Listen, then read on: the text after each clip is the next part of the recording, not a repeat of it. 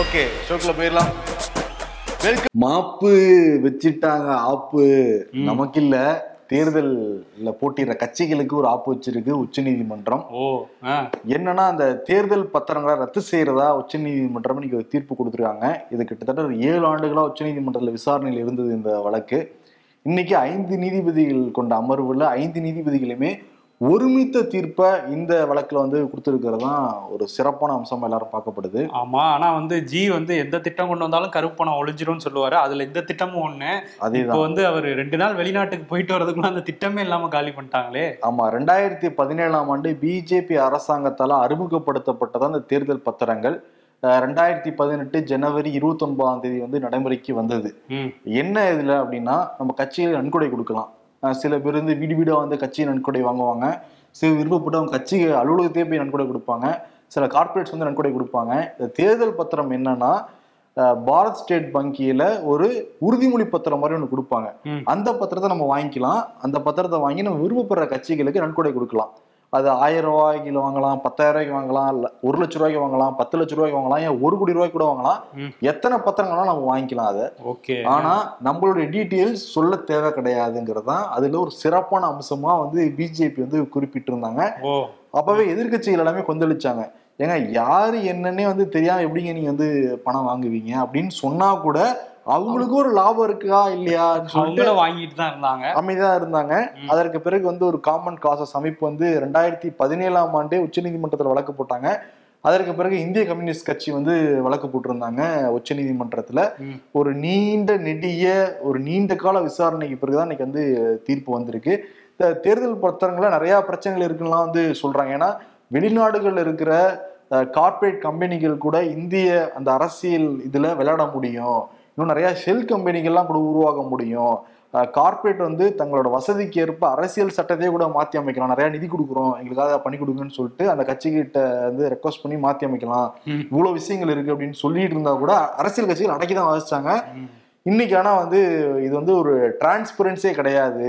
அரசியலமைப்பு பத்தொன்பது ஒண்ணு ஏவின்படி தகவல் அறியும் உரிமைக்கு எதிரானது அப்படிங்கிறது உச்சநீதிமன்றம் கொடுத்த தீர்ப்புல வந்து சொல்லப்பட்டிருக்கு இதனால கருப்பு பணம்லாம் ஒளியவே ஒழியாது.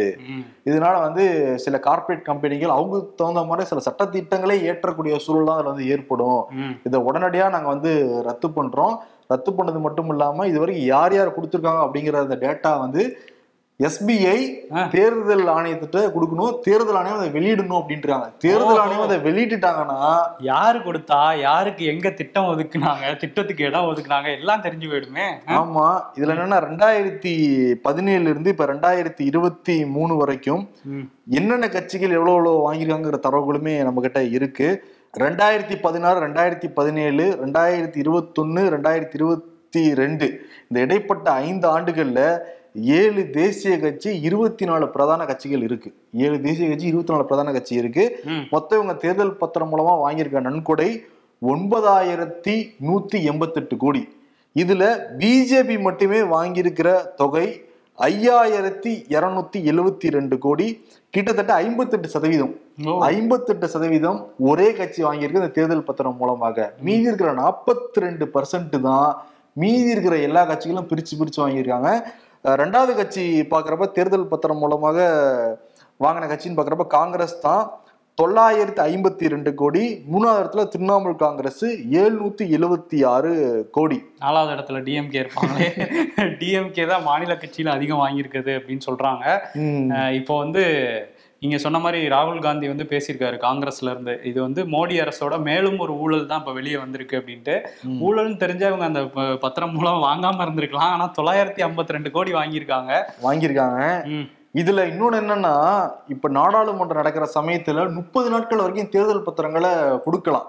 ஓகே. இப்ப வந்து ஜனவரி மாசம் கொடுப்பாங்க ஏப்ரல்ல கொடுப்பாங்க செப்டம்பர்ல கொடுப்பாங்க டிசம்பர்ல கொடுப்பாங்க. இந்த மாதிரி ஒரு குறிப்பிட்ட கால இடைவெளியில அது தேர்தல் பத்திரங்கள் பத்து நாட்கள் மட்டும் வெளியிடப்படும்.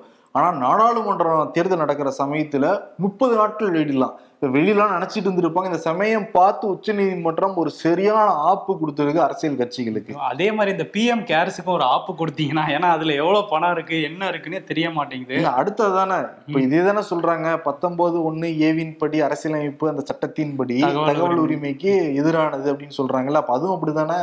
எவ்வளவு இருக்குன்னு தெரியணும்ல. ஆமா இது அரசியலமைப்புக்கே எதிரானது அப்படின்னு சொல்லியிருக்காங்க. அதாவது ஒரு ஒரு நிறுவனம் வந்து பணம் கொடுத்தா அவங்க வேண்டிய திட்டத்தை அரசியல்வாதிகள் செய்து கொடுக்கறதுக்கான வாய்ப்பு இதுல நிறைய இருக்கு அப்படிங்கிறது தான் அந்த தீர்ப்புல ஒரு முக்கியமான விஷயமா இருந்திருக்கு. இப்ப கபில் சிபில் மூத்த வழக்கறிஞர் அவர் என்ன சொல்றாருன்னா இந்த மாதிரி இந்த இந்த திட்டமே பாஜகவோட சுயலாபத்துக்காக கொண்டு வந்தது தான். தேர்தலுக்கும் இந்த நிதி பத்திரத்துக்கும் எந்த சம்மந்தமும் இல்லை. இது எதுக்காக வச்சிருக்காங்கன்னா மாநிலத்தில் ஆட்சியை கவிழ்க்கிறதுக்காக பாஜக அந்த பணத்தை யூஸ் பண்ணியிருக்காங்க அதாவது எம்எல்ஏக்களை இழுத்து போறதுக்காக வாங்கியிருக்காங்கன்னு சொல்லிட்டு அவர் சொல்லியிருக்காரு. கம்யூனிஸ்ட் கட்சிகளும் இதுக்கு வந்து இந்த தீர்ப்புக்கு வரவேற்பு தெரிவிச்சிருக்காங்க. பிஜேபியில இருந்து ஜி இப்பதானே வந்து இறங்கியிருப்பாரு. வெளிநாட்டுல இருந்து சரி அதுக்கப்புறம் மெதுவா ரியாக்ஷன் கொடுத்துக்கோன்னு இருக்காங்க போல. ஆனா இவ்வளவு கட்சிகள் சேர்ந்து தேர்தல் பத்திரம் மூலமாக அபிஷியலா வாங்கினது ஒன்பதாயிரம் கோடி.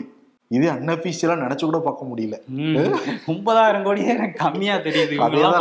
பார்க்கும்போது சரி இந்த திரள் நிதிக்கெல்லாம் ஒன்றும் பிரச்சனை வந்துடாது.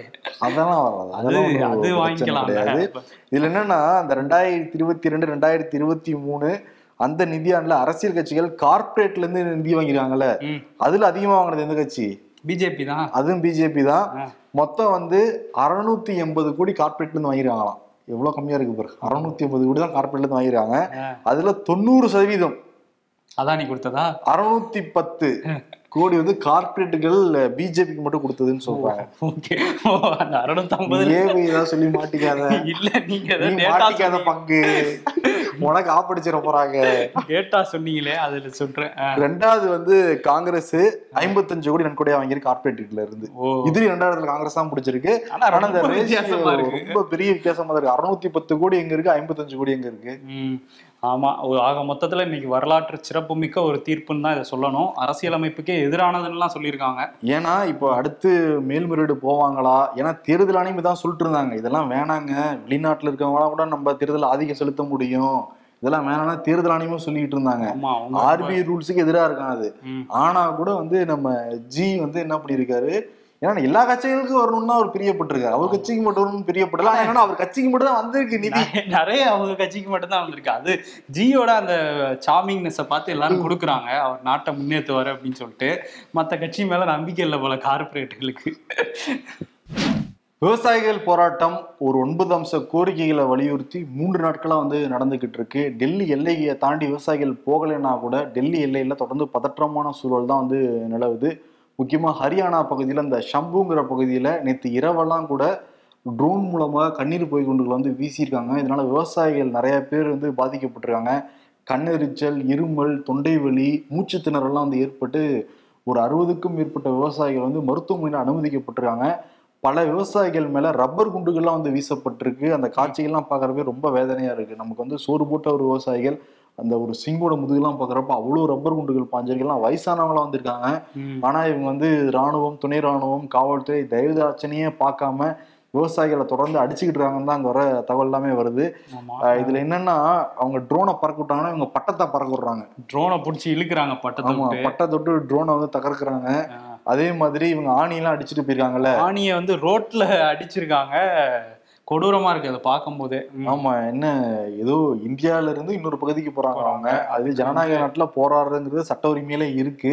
ஆனா கூட ஆணி அடிச்சு வச்சிருக்காங்க. அந்த விவசாயிகள் அதாவது ஆணியெல்லாம் வந்து சுத்தியல் கொண்டு எல்லாமே. மட்டம் பண்ணிக்கிட்டு இருந்தாங்க. இதுதான் நைட்டு ஃபுல்லா ஒட்டிட்டு இருக்கீங்க மாதிரி புடிங்கி போட்டு முன்னேறி போயிட்டு இருக்காங்க. இன்னொரு விஷயம் சோனிக் வெப்பன்ஸ்னு ஒண்ணு அறிமுகப்படுத்தியிருக்காங்களாம். அதிகமா சவுண்ட் எழுப்பி அதன் மூலமா அவங்கள திரும்பி போக வைக்கிறதுன்ட்டு அதுக்கும் ஏதாவது ஒரு டெக்னிக்கை எடுத்துட்டு வருவாங்க இப்ப அவங்க கண்ணீர் புகண்டு வீசினாங்க ஈரசாக்க இவங்க பயன்படுத்துறாங்க. ஆமா ட்ரோனை எல்லாம் பறக்க விட்டாங்கன்னா இவங்க பட்டத்தை வந்து பறக்க விடுறாங்க. பறக்க விடுறாங்க. இன்னொன்னு என்னன்னா கொண்டாட்டமான மனநிலையில தான் விவசாயிகள் இந்த போராட்டத்தை வந்து முன்னெடுத்திருக்காங்க. யாராவது கொண்டாட்டமான மனநிலை பிரச்சனை எதிர்கொண்டாங்கன்னு வச்சுக்கலாம் அவங்கள சமாளிக்கிறது ரொம்ப கஷ்டம். கஷ்டம். ஏன்னா என்ன இருந்தாலும் நான் இறங்குறேன். ஏன்னா மெரினா புரட்சியிலேயே பார்த்தோம்.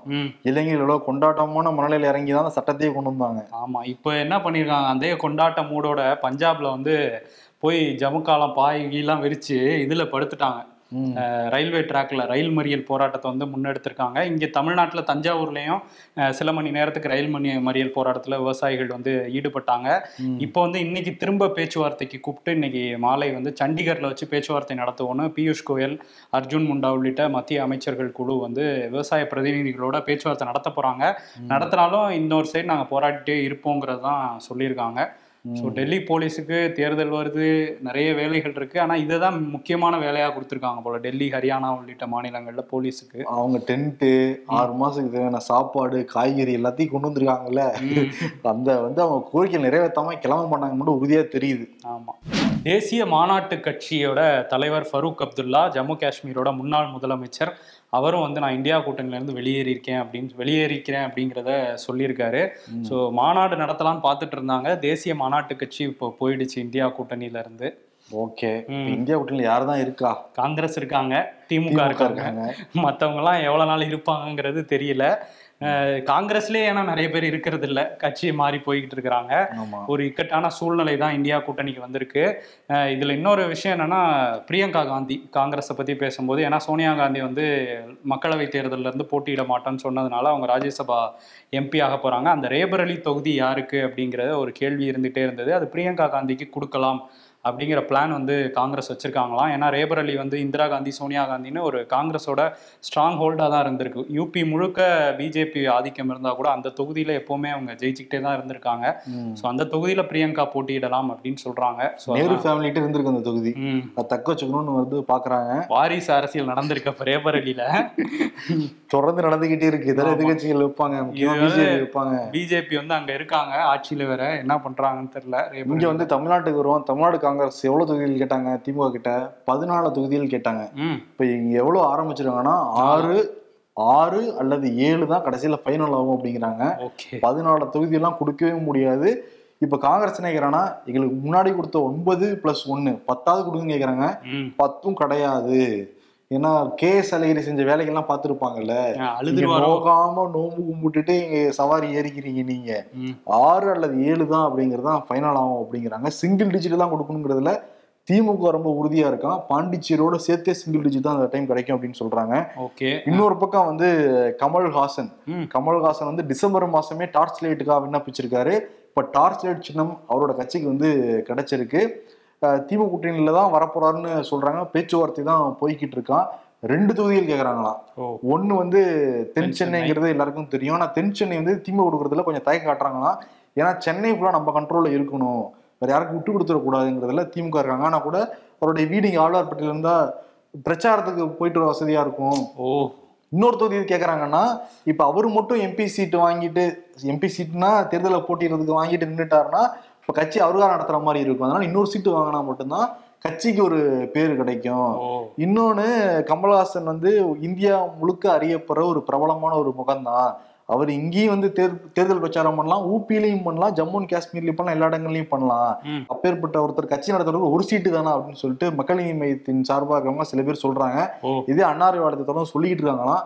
அதெல்லாம் ரெண்டு சீட்டு வேணுங்கிறதுல விடாப்படியா இருக்காங்க மக்கள் நீதி மையம். ஓகே பேன் இந்தியா கட்சிங்கிற மாதிரி ஒரு ப்ரொஜெக்ட் பண்றாங்க. ஏன்னா இந்தியன் படத்தை பேன் இந்தியாவுக்கு ரெடி பண்ணிட்டு இருக்காரு ஆமா. அதே மாதிரி விசிகா நாலு தொகுதிகள் கேட்டிருந்தாங்க. மூணு தொகுதியா வேணும்னு கேக்குறாங்களாம். ஓ மூணு ஓகே தொகுதியா எங்களுக்கு உறுதியா வேணும் அப்படிங்கிறாங்களாம் திரும்ப வந்து சிதம்பரத்திலே திரும்பவும் போட்டிடலாம் வேணாமான்னு யோசனை இருக்காங்க. ஏன்னா போன டைம் ரெண்டாயிரத்தி பத்தொன்பதுலயே சில நூறு வாக்கள் வித்தியாசம்லாம் வந்து வெற்றி பெற்றாரு. இந்த டைம் வந்து தொகுதிக்கே போகல. நிறைய குற்றச்சாட்டுகள்லாம் வேற இருக்கு. பாமக எங்க போறாங்கிறத பொறுத்து தான் இருக்கு. அவர் எங்க நிக்க போறாரு அப்படிங்கறத சொல்றாங்க. ஆனா மூணு தொகுதி கேக்குறாங்க. அது காரணம் என்னன்னா இப்ப விசிக்கு ஒரு மழை நடத்துனாங்கல்ல. பிரம்மாண்டமான மழை நடத்தணும். பாத்தீங்களா? எங்களுக்கு இருக்க வீட்டை பாத்தீங்களா இல்லையா? அதனால எங்களுக்கு இன்னைக்கு குறைஞ்சது மூணு தொகுதியாவது கொடுக்கணும் அப்படிங்கறத கேக்குறாங்க விசிகா ஓகே. இன்னொரு பக்கம் வந்து சிபிஐ. போன டைம் ரெண்டு கொடுத்தாங்க. இப்ப ஒன்னே ஒண்ணு தான் கொடுப்பாங்க அவங்களுக்கு. ஓ அப்படியா?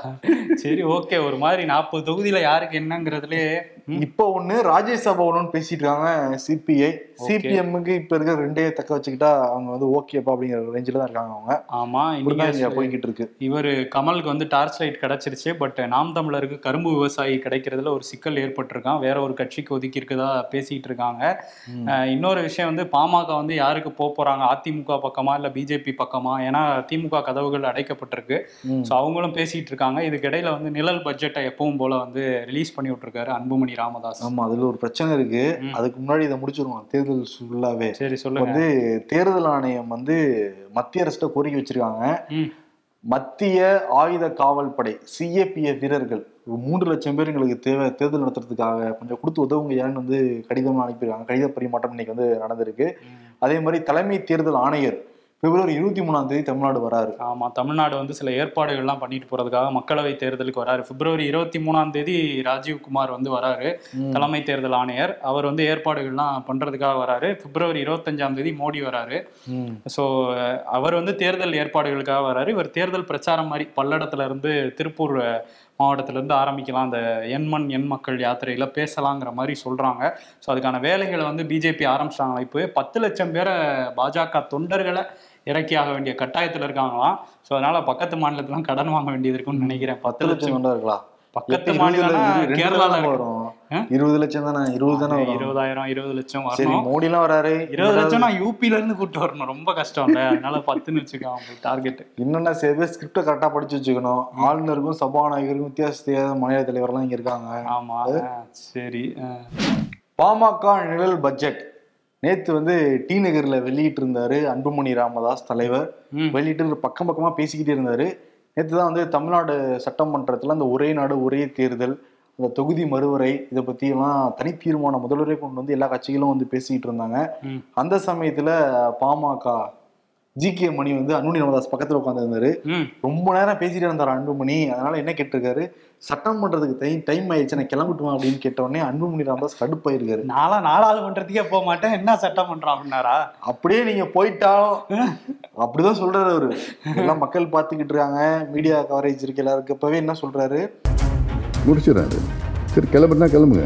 சட்டசபையில் போய் அங்கே பேசி அப்படியே பதிவு பண்ணி ரெக்கார்டில் வரணும் அது.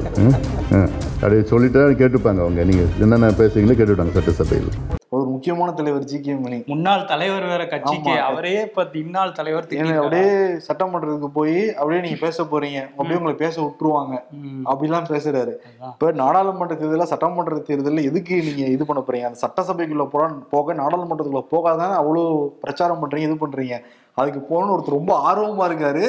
இவர் வந்து கடுப்பா முகம் காட்டுறதுக்கு அமைதியா உட்காந்துட்டாரு நமக்கு எதுக்குப்பா? நான் இங்கே உட்காந்துக்கிறேன் பாண்டு உட்காந்துருக்காரு ஆனா வந்து அவருக்கு என்ன ஒரு கோவம் இருந்திருக்குமா நான் முதல்வர் ஆக முடியாத ஒரு சட்டமன்றத்துக்குள்ள நீங்க ஏன் போகணும்? நான் எவ்வளவு நாள் கனவு தெரியுமா அது அப்படின்னு ஒரே நாள் சேதுன்னு ஒரே- இது அந்த இதே மறந்துட்டோம். ஒரே நாடு ஒரே அது இல்லப்பா. முதல் நாள் முதல் கையெழுத்து. முதல் நாள் முதல் கையெழுத்து மாற்றம் முன்னேற்றம் அன்புமணி.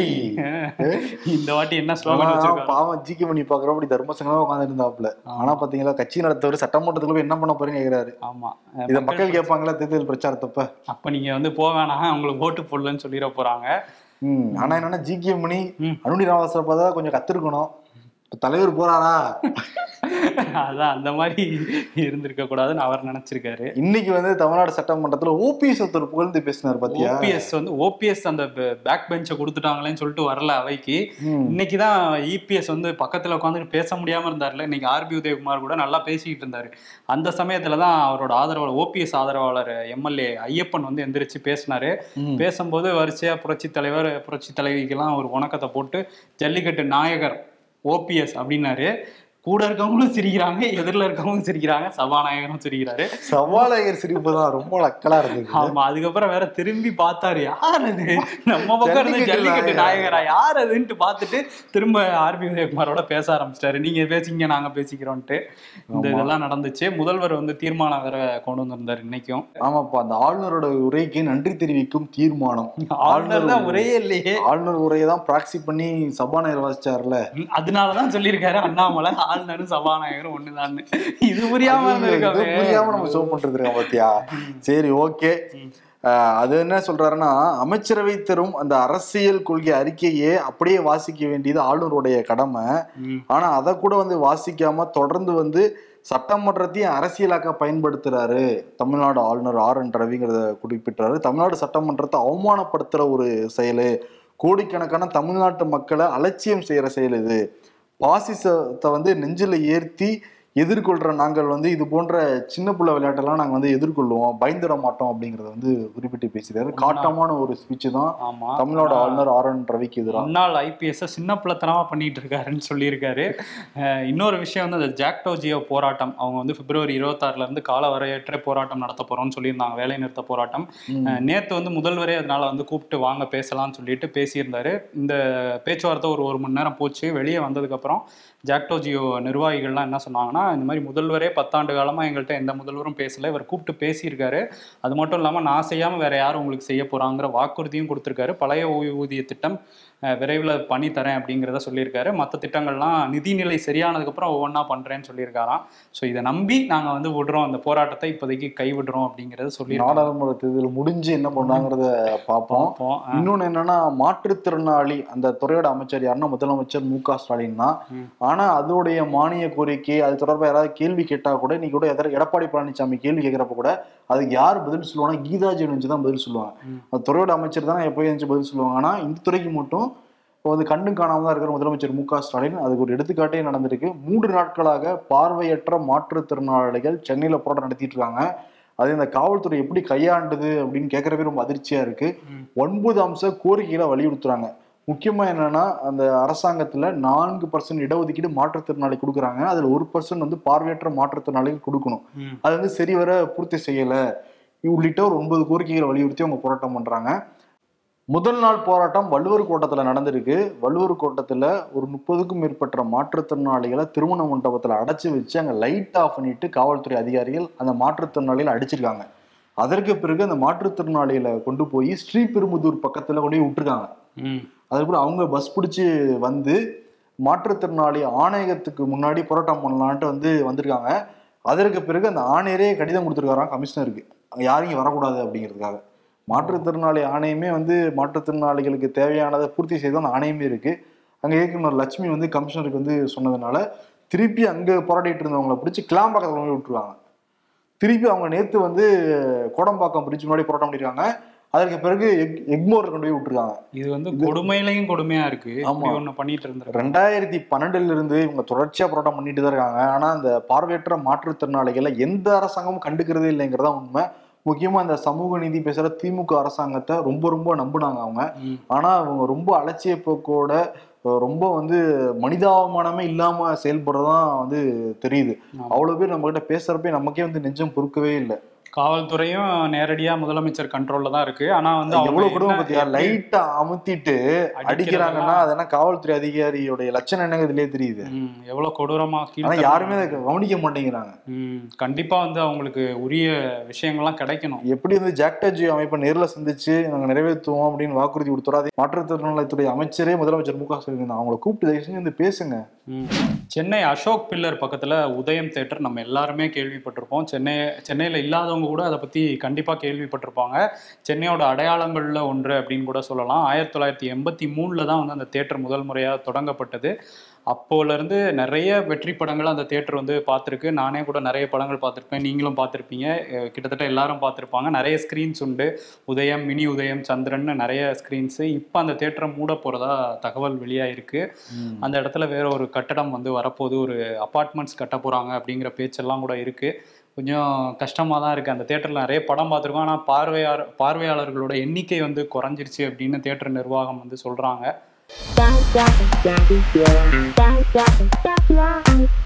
காட் போராடி கொண்டே இரு. வெற்றி உன்னை தேடி வரும். சாகுற வரையுமான்னு கேளு. மனசாட்சி கேக்குதான் உனக்கு கேசரியா வந்தா இனிக்குதுன்னு ரவ கேக்குதான் உப்மா வந்தால் மட்டும் கசக்குதோ?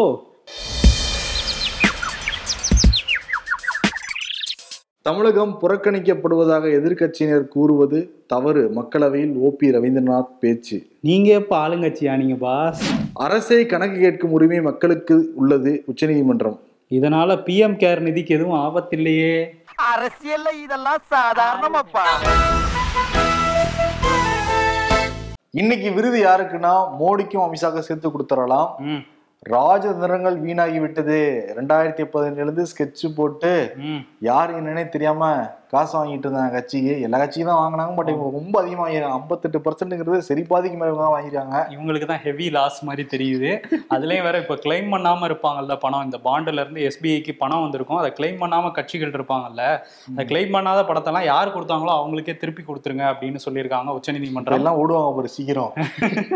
ஆமா இதுல வேற மார்ச் ஆறாம் தேதிக்குள்ள எல்லா விவரத்தையும் எஸ்பிஐ வந்து தேர்தல் ஆணையத்திட்ட கொடுத்துடணும்னு இருக்காங்க சரி பார்ப்போம் வழக்குகள் போடக்கூடிய வாய்ப்பு இருக்கு. அதெல்லாம் தாண்டி இதெல்லாம் அவசர சட்டமே இவங்க ஏற்றுனாலும் ஏற்றுவாங்க ஏன்னா சட்டத்துப்படி தான் ஆட்சி நடக்குது. ஆமா.